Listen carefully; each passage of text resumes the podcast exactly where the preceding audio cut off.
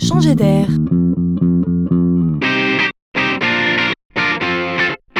C'est la chronique de Laurent Collen.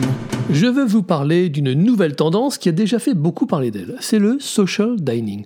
Alors de quoi parle-t-on ici? De l'organisation de dîners entre amis? Presque on connaît déjà Airbnb sur Internet qui permet à n'importe qui de louer un bout de son logement. Et eh bien là, le principe est le même. Il s'agit de plateformes Internet qui proposent à tout un chacun d'organiser chez lui des brunchs, des déjeuners ou des dîners. Il suffit de s'inscrire, vous proposez un menu, vous faites la cuisine et vous recevez vos invités. C'est vous qui fixez le prix. On pourra donc choisir d'aller au restaurant ou de se faire un social dining.